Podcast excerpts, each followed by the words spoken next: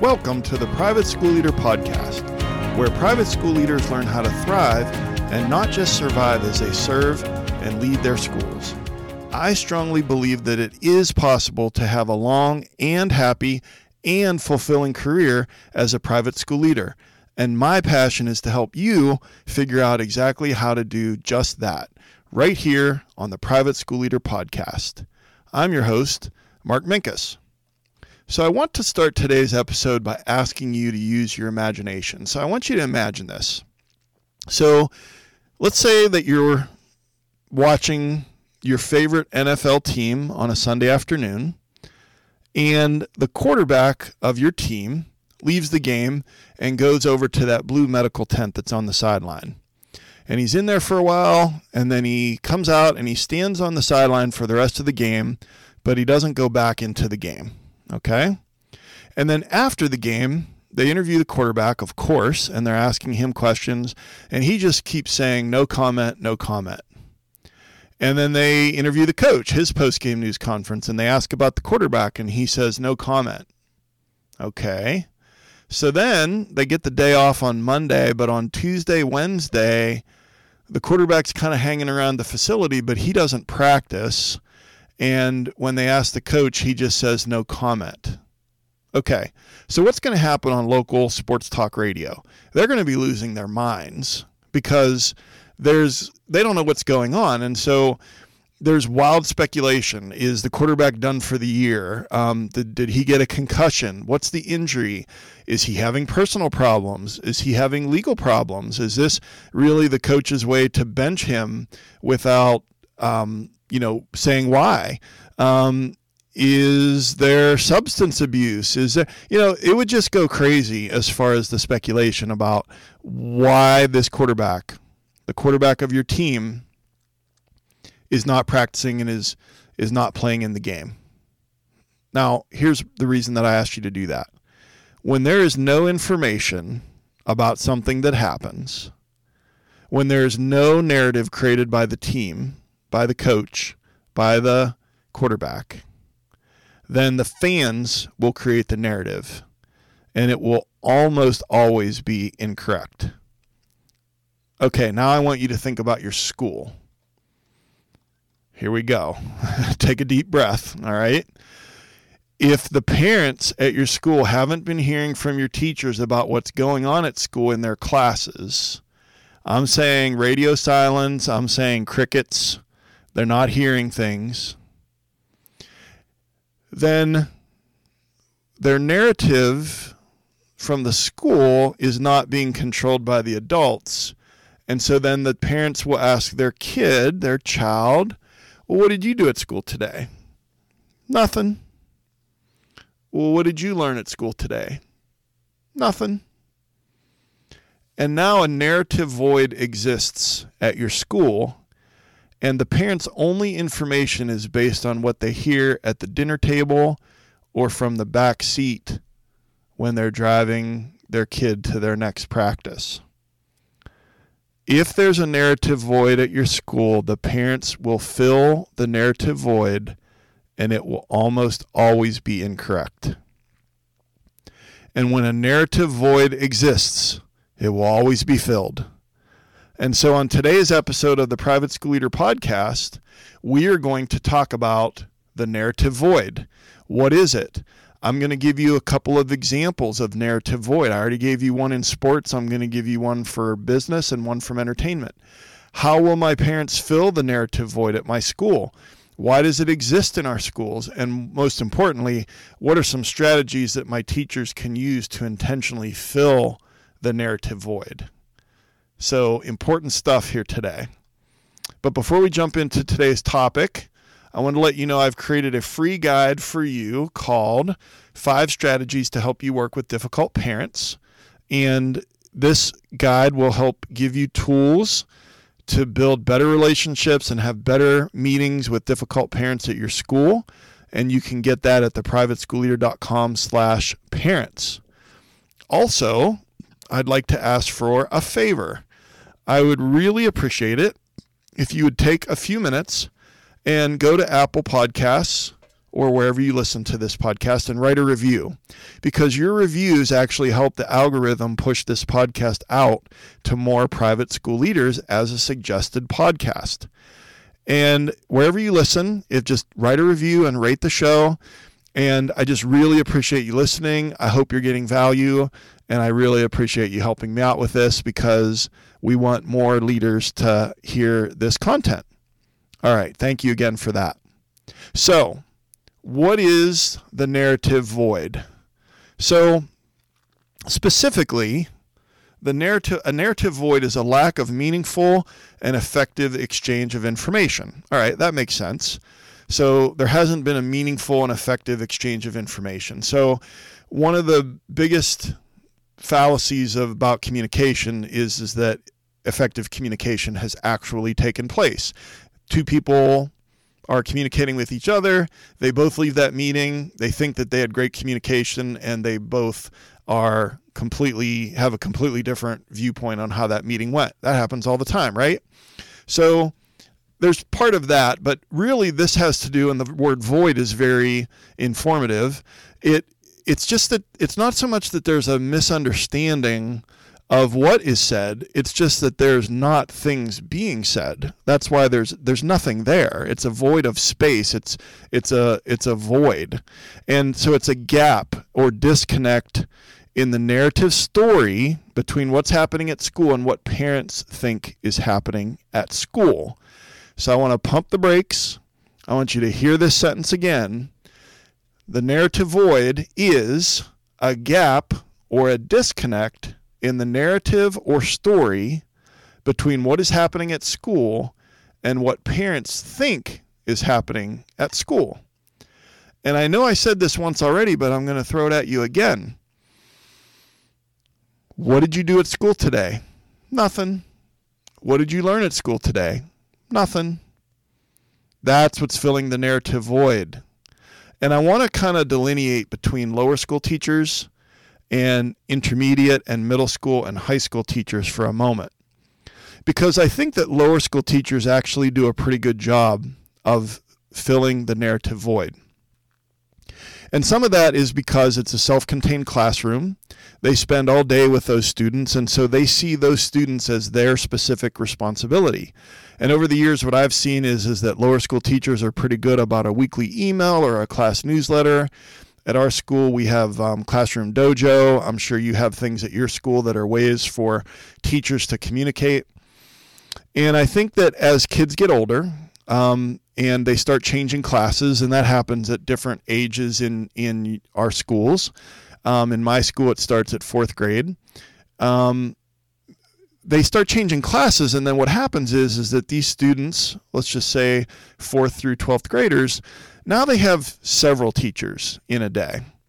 And so I think what happens is is that for let's just say um, uh, an eighth grade teacher, um, let's say it's the eighth grade social studies teacher. Well, they have a lot of kids coming in and out of their classroom over the course of a day or a week or a cycle, and they don't see those kids all day long. And so I think that there's sort of this mindset of oh, I've, it's a capacity issue, first of all, depending on how big your school is and how many total students that eighth grade social studies teacher is seeing. But then some of it is a responsibility issue, some of it is an expectations issue. But I think that what it all adds up to is a void, a lack of communication, and then the communication from the students, the children at home when they're asked about their day is what fills the narrative void. And so we know what it is. I want to give some examples to illuminate that even further. And then, like I said, we're going to get into some strategies about how we can make this better. Okay, so two more examples of a narrative void. And I already gave you one about the quarterback. And I really want to bring this home for you. I really want to illuminate this for you. So I'm going to use an example from business. So let's just say, again, use your imagination, shareholders of a big corporation, and they have a shareholders meeting twice a year. So let's say a few days before the shareholders meeting, that the CEO cancels the meeting and doesn't give any explanation. Okay. Well, how are the shareholders going to react? Well, okay, they're going to lose their minds. Um, there's going to be wild speculation, right? They're going to be like, well, our profits down? Is something wrong with manufacturing? Um, is there a scandal? Um, is is it a supply chain problem? You know, your mind runs wild, and and it will get bad, and it will get bad fast. And depending on the size of the corporation, and uh, if they're shareholders, that means it's a publicly traded company. Something like canceling a shareholders meeting and not filling that narrative void will most likely lead to that stock doing a nosedive. And so it will get bad. The narrative void exists. It will always be filled, and it's usually going to be filled with something that is incorrect. Okay. And then one last example, and this one, I gave you one from the sports world, one from the business world. I'm going to give you one last one from the entertainment world. All right. So um, last month, my daughter somehow managed to get uh, tickets to the Taylor Swift concert when she came to town. And let's just say that Taylor Swift cancels a show and there's no information about why. Just the show's canceled. There's no statement from her PR people. It's just the show's canceled and there's no information. Okay, so now the speculation begins. Did she was she sick? Did she have the flu? Are her vocal cords damaged? Um, is she having personal problems? Um, the speculation will get wild. It'll be about mental health or boyfriends or substance abuse or she doesn't care about her fans or you name it. It'll just be stuff will be made up. And it will get bad and it'll get bad quickly. And it's because whenever a narrative void exists, it will always be filled. So I hope that we've teed this up that you're thinking about this in the context of your school. And what I want you to be thinking about, honestly, is to assess right now on a scale of 1 to 10, and you could break it up by division. Let's just say you break it up by um, lower school, middle school, upper school. And on a scale of 1 to 10, you're going to, with 1 being the worst and 10 being the best, I want you to rate for a moment. Just think about this. Come up with a number. My lower school teachers.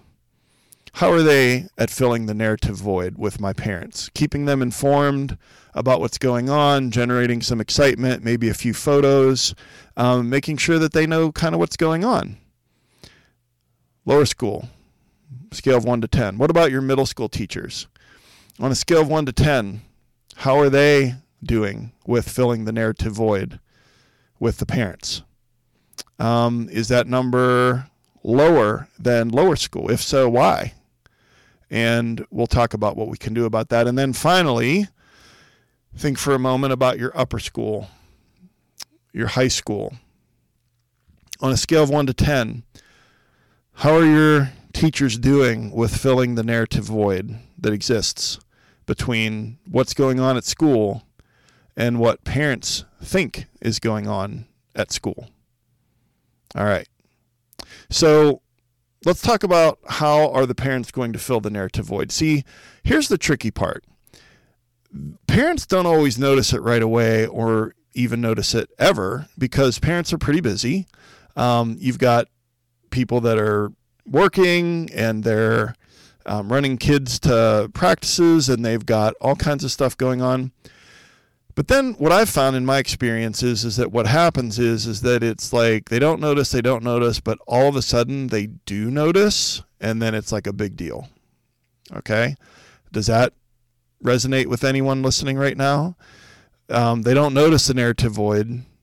They don't really notice that they're not hearing much from the school or knowing much about what's going on with their kid. But then all of a sudden they notice, and it's a big deal. So I want you to think about this that the narrative void has a huge influence on a lot of things. First of all, retention. So every year, parents are asked to re enroll at your school. And every year they make a decision. Sometimes it's an easy decision, sometimes it's not. And the decision that they're being asked to make is Am I receiving good value for my tuition dollars? We actually have that as a question on our annual survey. And that's a whole nother episode. If you don't have an annual survey, I would suggest that you create one and start to do that, usually early spring, late winter. One of our questions on our survey is um, Do you perceive that you get a good value for your tuition dollars? And then there's a scale. But when it comes to retention, they're making a decision on whether or not it's worth it for me to spend this money this way or to spend this money a different way.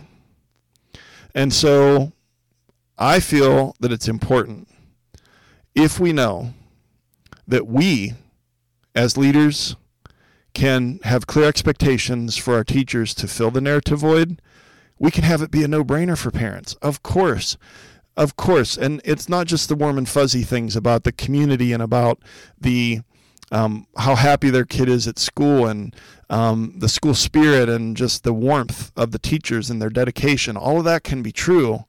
But if they feel like they're in the dark, not only about what's going on at school, but this extends to are your teachers updating their grade book? Are teachers updating the uh, parent facing digital uh, homework, place where homework lives?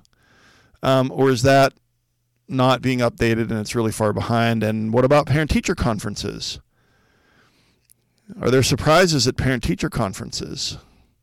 So, again, the narrative void has a lot of uh, has a huge influence on retention, perceived value for tuition dollars, the overall perception of the school, and the quality of relationships between the parents and the teachers.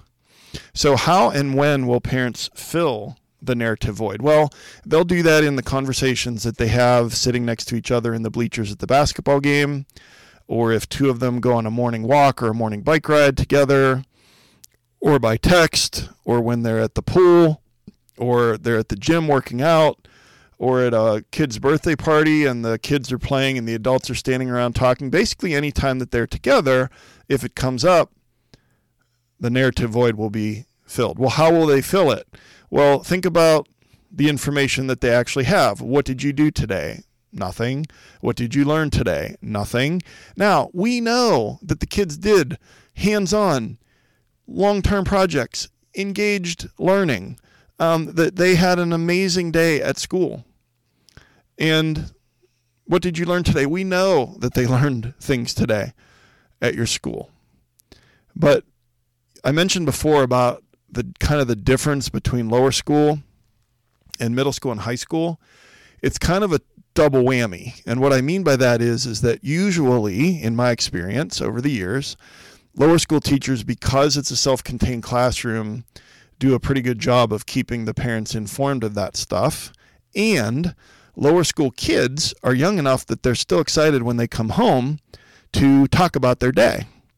But you know that when you get to middle school and high school, that's not cool anymore. And so it's cool to just grunt or say nothing or whatever. And so if in middle school and high school we take a little drop down from what the parents were used to in lower school, then again, that void exists. So, how will the parents fill it?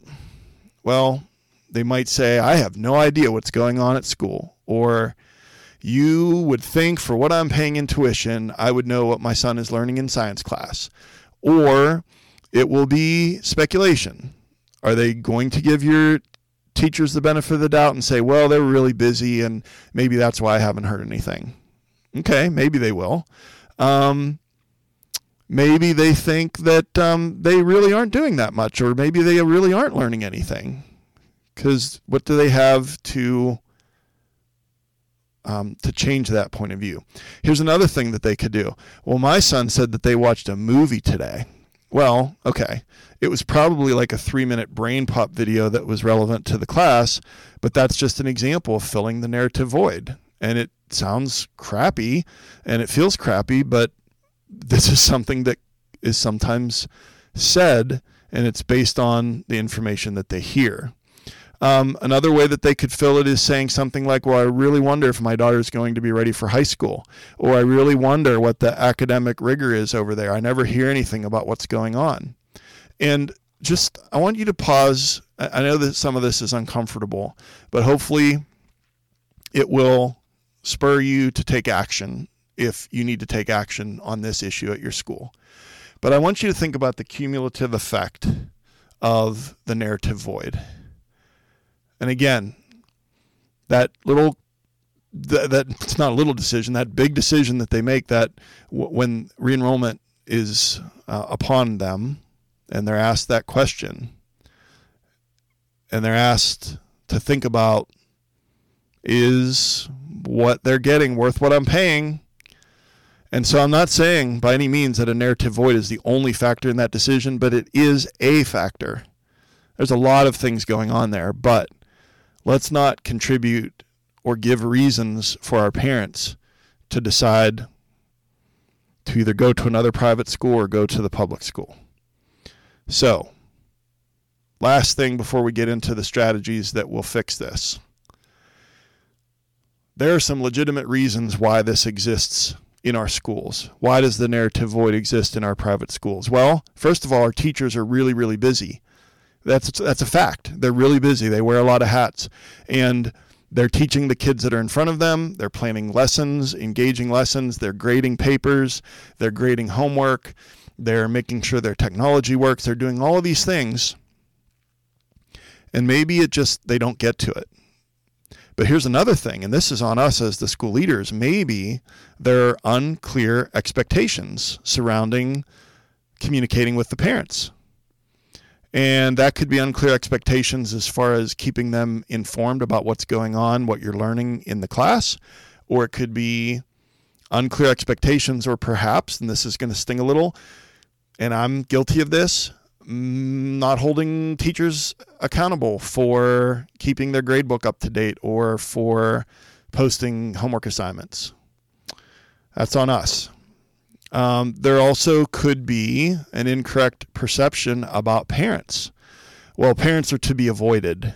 Is is that kind of the narrative among your teachers? Let's face it. The it usually figures out to be around five percent that are the really really difficult parents in our schools, but those five percent kind of contaminate the reputation of all the parents in many schools, and teachers perceive parents are to be avoided and there's a mutual distrust. And so, is that the perception? And another reason why it might exist in our schools is that our teachers don't see the connection between keeping parents informed and building trust and building those relationships with the parents and how this benefits the child and their growth academically and emotionally. And so we're going to touch on that now that we're moving on to the last part of this podcast and probably the most important part of this episode. And that is what are some strategies that my teachers can use to intentionally fill the narrative void at my school? All right. I've divided this into two categories. Number one, what the leader can do, and number two, what the teacher can do. All right. First of all, us, we as leaders, we need to talk to our teachers and not just tell them, okay, well, here's what I want you to do. We need to explain how this actually helps the child. We also need to give them clear expectations. We need to hold them accountable. And then we need to consistently have their back with the parents. So let's dig into that for a moment if we want to explain how this actually helps their child, we can talk about how you know a parent being engaged and involved and informed about what's going on with their child um, makes for a better relationship and gives the child more opportunity for growth support at home there are tons of positives that can come out of that giving clear expectations they need to know what do you want us to do? How many times have your teachers said that? Just tell me what you want me to do. But then once those expectations are clear, then we need to hold them accountable even when it's uncomfortable for us to do that. And I'm speaking to myself first with that one. And then we need to have their back when they do deal with a difficult parent that's misbehaving, because if we don't, then we're reinforcing their perception that all of the parents are that way when really it's a percentage of the parents that are that way. All right. What about the teachers? Like I said, lower school teachers, in my experience, do pretty well with this. But as soon as they start switching classes, um, there's a change. And I'll tell you what we did. And we actually just started this at the beginning of last school year, but we have a sample size of one year. And I also have the sample size of the narrative void that existed before we started doing this. So here's what we did in fourth through eighth grade, we required our teachers to send an what we called an end of unit, start of unit update. So let's say it's the science teacher and it's sixth grade science. Okay. So what she did was at the end of a unit, let's say it was a unit on um, earthquakes and volcanoes, you know, in earth science.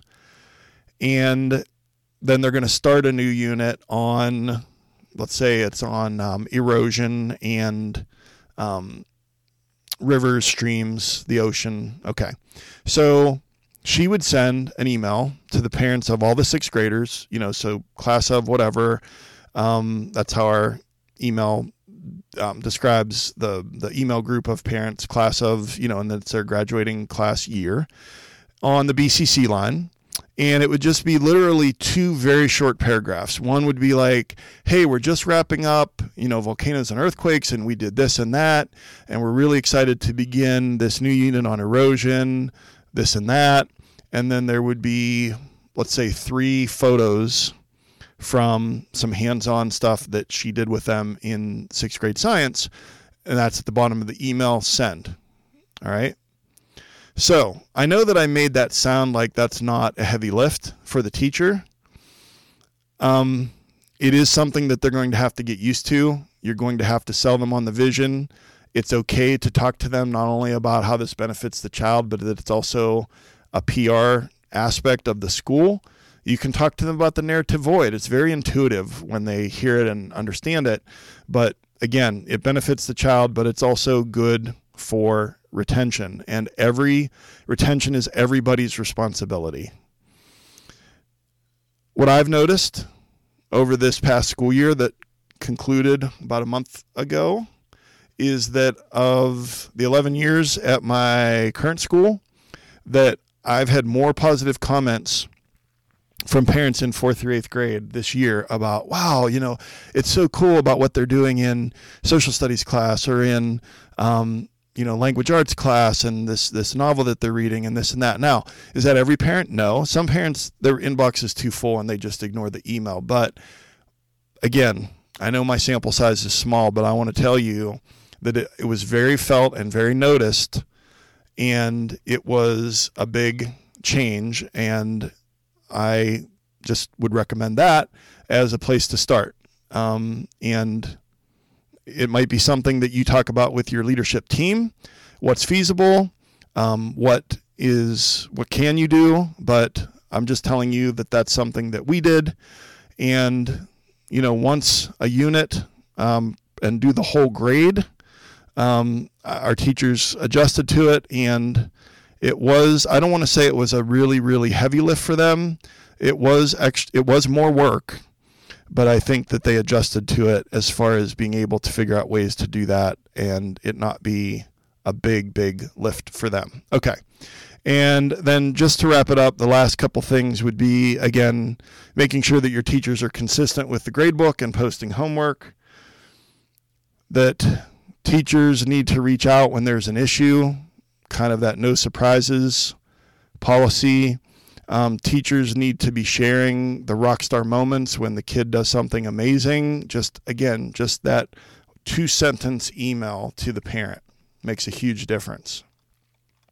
And honest feedback at parent teacher conferences or and or on report card comments. So sometimes teachers want to hold back on that honest feedback because they don't want to deal with the parent.